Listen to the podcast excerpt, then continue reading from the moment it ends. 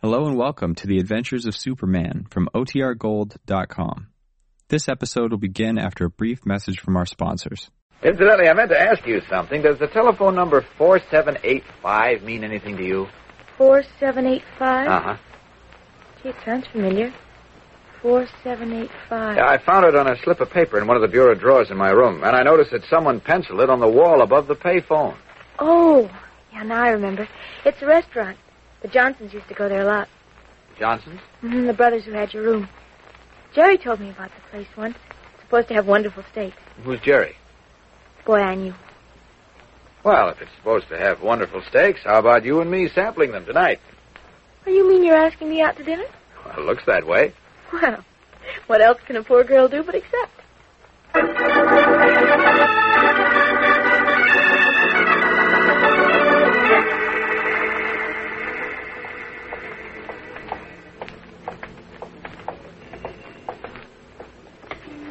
Hey, I'm afraid we made a mistake, Ruth.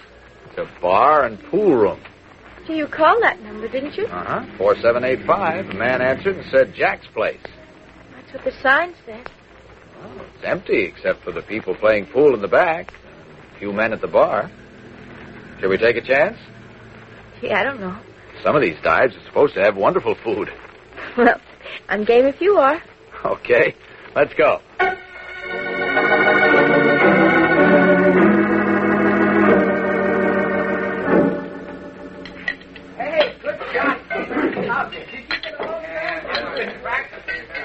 How's your steak, Ruth? Mm. it's wonderful. Well, yeah, so's mine. Anybody told me you could get a delicious steak in a pool room, I'd... Oh, What's the matter? those two men who just came in. Yes? They're the Johnson brothers. They had your room. Would you excuse me a moment, Mr. Kent? I'd like to ask them something. Yeah, surely. Mr. Johnson? You talking to me, lady? Yes, don't you remember me? I'm Ruth Miller. You got the wrong party, lady. Oh, you're joking. You and her, your brother had the front second floor room at my mother's house on Grafton Street for months. What I want to know is, have you seen or heard from Jerry? Now, look, lady, you got the wrong party. My name ain't Johnson. You're making a mistake. She's not making any mistake, Johnson. Are you Arnie or Nick? Hey, what is this? A little matter of murder. Oh, yeah? Don't move, copper. I'm not a cop, Johnson, but I'd still like to take you down to headquarters for a chat. Your brother, too. Well, this 32 says we ain't going. Nick. Yeah? Take the dame out to the car. Oh, please, I didn't know. I... Not much you didn't. You No, know I enough just- to put the finger on it. No, it's- Take her out, Nick. Oh, no, I won't go. Miss Miller's not involved in this, Johnson. Shut up and freeze. I'm backing out of here, but I'm keeping my eye on you. One move and you're a dead cookie. Unable to act for fear of revealing his true identity, Clark Kent remains motionless as Nick Johnson drags Ruth Miller into the rear seat of a car parked at the curb, while his brother Arnie backs out of the bar and pool room with a leveled revolver. But no sooner does the car pull away than Kent is out on the darkened street. Stepping into an alley, he quickly changes from a mild, bespectacled crime reporter to the heroic blue and red clad figure of Superman. Leaping into the sky, he spots the car weaving in and out of the narrow slum section streets. Hovering over it like some strange prehistoric bird, the only human being who numbers among his amazing powers the power of flight follows his quarry as no one else can. Finally, when the car reaches a broad, unencumbered highway and begins to pick up speed, Superman drops down behind it. Gripping the rear bumper in his steel muscled hands, he braces himself and brings the car to a grinding, screaming stop. All right, boys, this is the end of the ride. That's what you think. I'll take that gun. Then I'll take you. Let go of me. Nick, Nick can't help you now. get him, Nick. Don't be afraid, Miss Miller. I'll take your gun, too, Nick, and just to make sure you don't get out of hand, I think I'll bang your two heads together and put you both to sleep like this. You all right, Miss Miller? Yes, but what happened? How did you stop the car? You know who I am, don't you? No, I, I can't see. It's too dark. Here, I'll stand in the headlights. Superman. Does that answer your question? Yes. Is Mr. Kent all right? Did they hurt him? No, he'll be waiting for you at your house. There's a bus station across the road. I suggest you take the bus. Here it comes now. And get back home as soon as you can. I'll be there. You will? Uh, uh, slip of the tongue. I, I meant Kent will. I've got to get these two carriages to police headquarters. It was nice meeting you, Miss Miller. It was wonderful meeting you. Thank you for saving my life.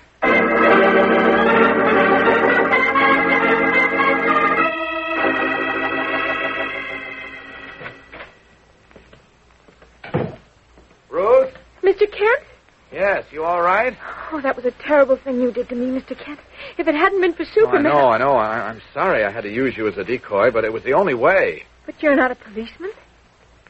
Or are you? No, no, no. I, I'm a crime reporter. Luke Garrity, the man they murdered, was a friend of mine. The Johnsons and a third man shot him down in cold blood. What's the matter, Ruth? Who was the third man? We don't know yet, but we will soon. One of the Johnson boys is bound to talk. That kind always talks sooner or later. Why didn't you ask me about the Johnsons instead of moving in here and doing it this way? Well, I didn't know how deeply you might be implicated. Maybe they were friends of yours. Frankly, I never expected to bump into them in that joint tonight. It was just a shot in the dark. You're. You're sure they'll tell the police who the third man was? Oh, no question about it. It may take a little time, but there's a pretty good rule about those things. Rats always squeal when they're caught. I. I feel a little dizzy. I think I'll go to bed. Oh, sure, sure. And again, I- I'm sorry I had to do what I did. It's all right. Good night, Mr. Kent. Good night, Ruth.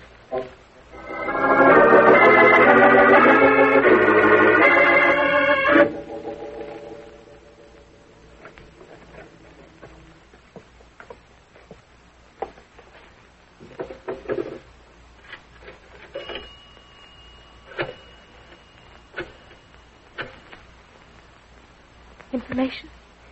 I'm trying to reach a Mrs. Kirby here in the city. I don't know her first name and I don't know where she lives, but I'd like the telephone numbers of all the Kirbys. I'll call them myself and find the one I'm looking for. If you have to-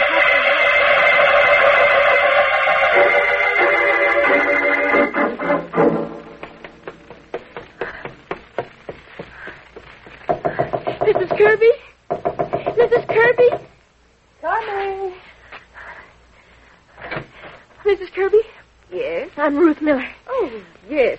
Come in, please. Jerry's spoken about you a number of times. Mrs. Kirby, there's no time to lose. Where is Jerry? Well, he went out this afternoon for the first time in weeks. Oh? I don't know what's got into that boy. He didn't stick his nose outdoors since he come back. Mrs. Kirby, there isn't time to talk. I spent hours trying to locate you. I called every Kirby in Metropolis. There, there, don't fret so.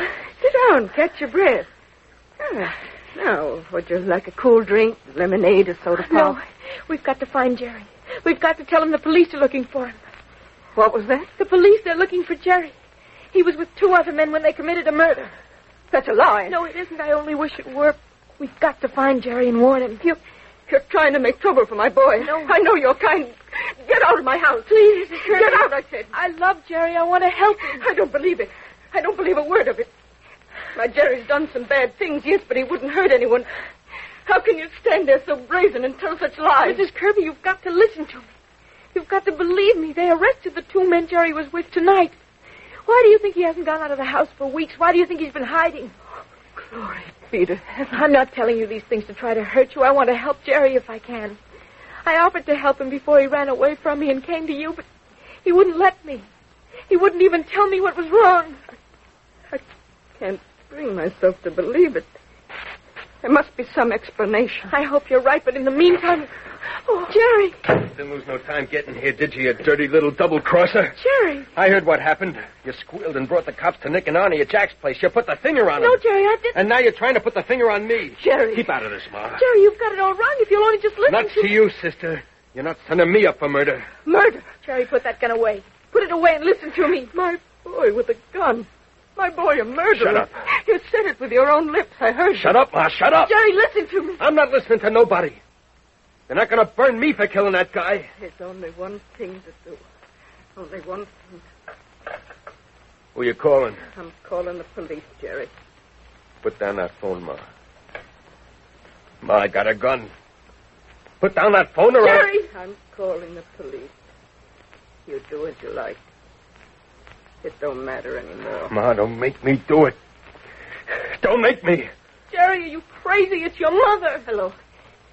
Get me the police station, please. Ma, I'm warning you. I'll do it. So help me, I'll do it.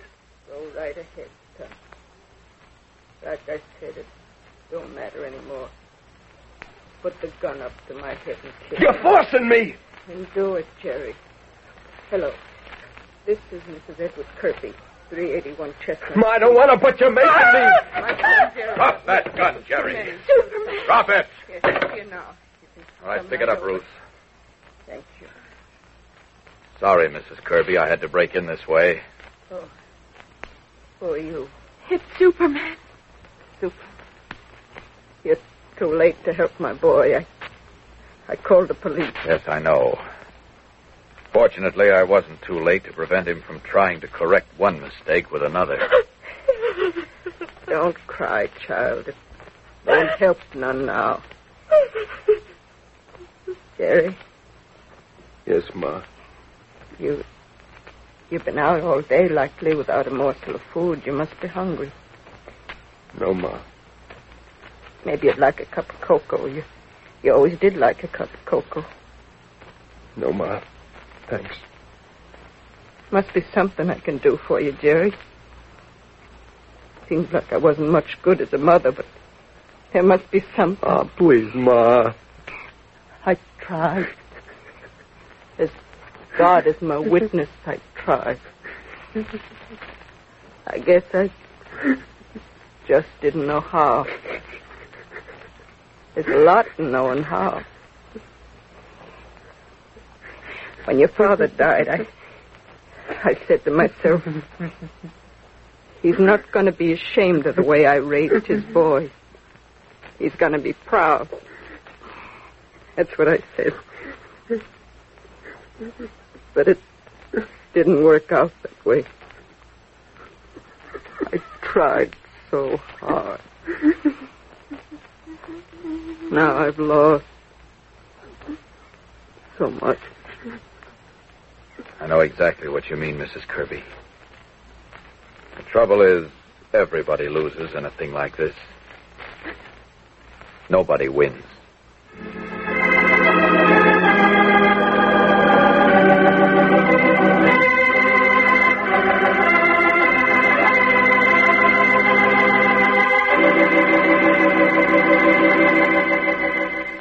And so ends Highway to Murder on the Adventures of Superman, which comes to you now each week at this same time over many of these ABC stations. And here is a special Christmas message from Superman himself. Friends, this is an extra special Christmas for me because it marks the 11th year my adventures have been broadcast on the radio. Hardly seems that long, probably because you've all been such faithful listeners. The letters you've written through the years have been, as you know, more than welcome, and I've tried to answer each and every one of them. And so on this 11th Christmas, a season of joy and happiness, of giving and receiving, I would like to thank all of you for the invaluable gift of your faithful listening and wish you a very Merry Christmas. Listen again next week when Superman becomes very much involved in The Mystery of the Little Men. Superman is a copyrighted transcribed feature appearing in Superman DC comic magazines and brings you radio's most fabulous character in thrilling stories of action, mystery, and adventure. So be sure to listen when you hear the familiar cry. Faster than a speeding bullet. More powerful than a locomotive. Able to leap tall buildings at a single bound.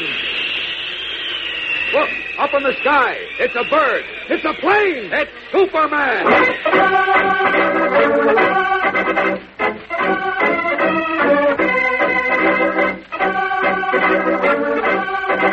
The role of Superman is played by Bud Collier, Lois Lane by Joan Alexander. Music is composed and played by John Garth. This is Jackson Beck reminding you to be sure to listen next week to The Mystery of the Little Men on The Adventures of Superman.